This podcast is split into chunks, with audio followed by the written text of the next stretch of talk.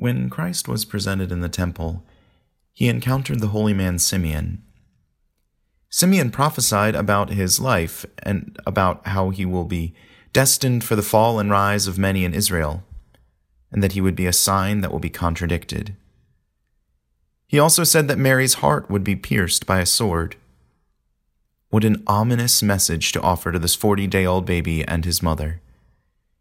Here, Simeon prophesied about the passion and crucifixion of Christ and the suffering that his mother will endure at the end of Christ's life. As Fulton Sheen said, no sooner was this young life launched than Simeon, like an old mariner, talked of shipwreck. We often think about how this affected Mary. All throughout her life, she would have to wait for this to come about and sit in the unknown of how it would unfold. Yet, what about St. Joseph? If we think about it, Joseph suffered in a hidden way in his heart from this knowledge of what awaited the mother and child.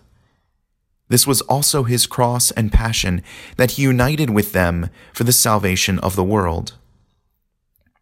Throughout his time in Egypt, Joseph must have wondered if the hardships there were what Simeon was prophesying.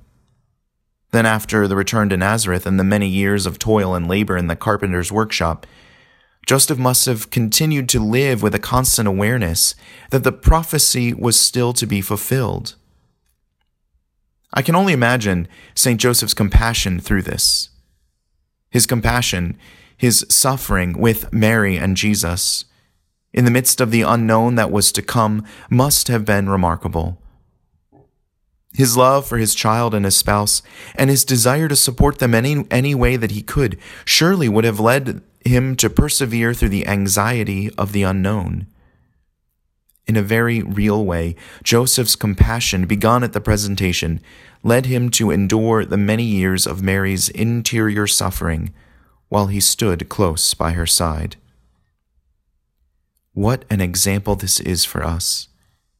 In the midst of the suffering of those around us, whether because of chronic illnesses, a battle with cancer, long term mental health concerns, an intense grieving process after the death of a loved one, or whatever else it may be.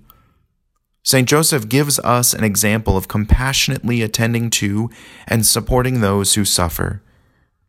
May his intercession and example aid us through challenging times.